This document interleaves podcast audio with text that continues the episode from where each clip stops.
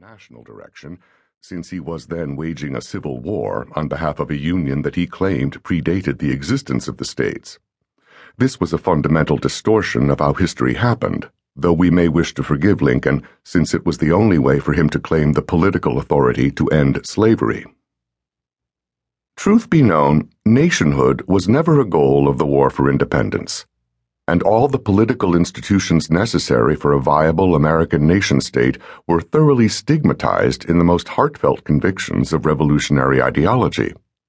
The only thing holding the American colonies together until 1776 was their membership in the British Empire. The only thing holding them together after 1776 was their common resolve to leave that empire. Once the war was won, that cord was cut and the states began to float into their own, at best, regional orbits. Any historically informed prophet who was straddling that post war moment could have safely predicted that North America was destined to become a Western version of Europe, a constellation of rival political camps and countries, all jockeying for primacy. That, at least, was the clear direction in which American history was headed. To say that something happened to change that direction is obviously inadequate. The beauty of the Lincoln version of the story is its presumption that a national ethos was already embedded in the political equation, albeit latently or implicitly, so that what we might call the second revolution of 1787 to 88 followed naturally from the first in 1776.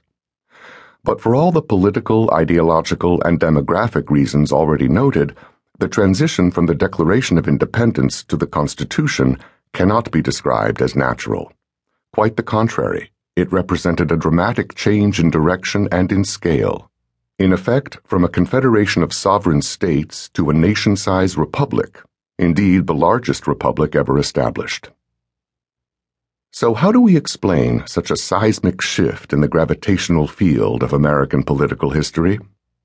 Well, the kind of bottom up explanation that worked so well to convey popular opposition to British imperial policy in the 1760s and 1770s will not work in the 1780s. Mobs did not appear, urging the creation of a fully empowered American nation. Quite the opposite. The dominant historical forces in the 1780s were centrifugal rather than centripetal, meaning that the vast majority of citizens had no interest in American nationhood. Indeed, they regarded the very idea of a national government as irrelevant to their local lives and ominously reminiscent of the British Leviathan they had recently vanquished. There was no popular insurgency for a national government because such a thing was not popular. The obvious alternative explanation is top down. All democratic cultures find such explanations offensive because they violate the hallowed conviction that, at least in the long run, popular majorities can best decide the direction that history should take. However true that conviction might be over the full span of American history, and the claim is contestable, it does not work for the 1780s, which just might be the most conspicuous and consequential example of the way in which a small group of prominent leaders, in disregard of popular opinion, carried the American story in a new direction. There is an ironic precedent for this argument. During the first half of the 20th century, Charles Beard and his disciples, chiefly Merrill Jensen, created a school of thought called the Progressive School that dominated our understanding of the Revolutionary era. While much of their work is not aged well, chiefly its claim that the founders were driven primarily by economic motives, two features of their storyline remain abidingly relevant.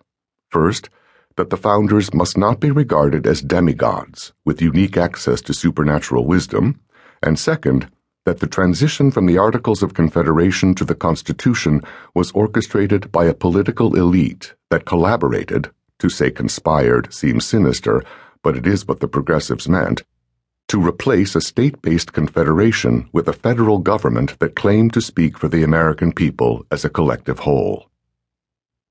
In virtually every other respect, the narrative offered in the pages that follow veers in a different direction from the progressive interpretation.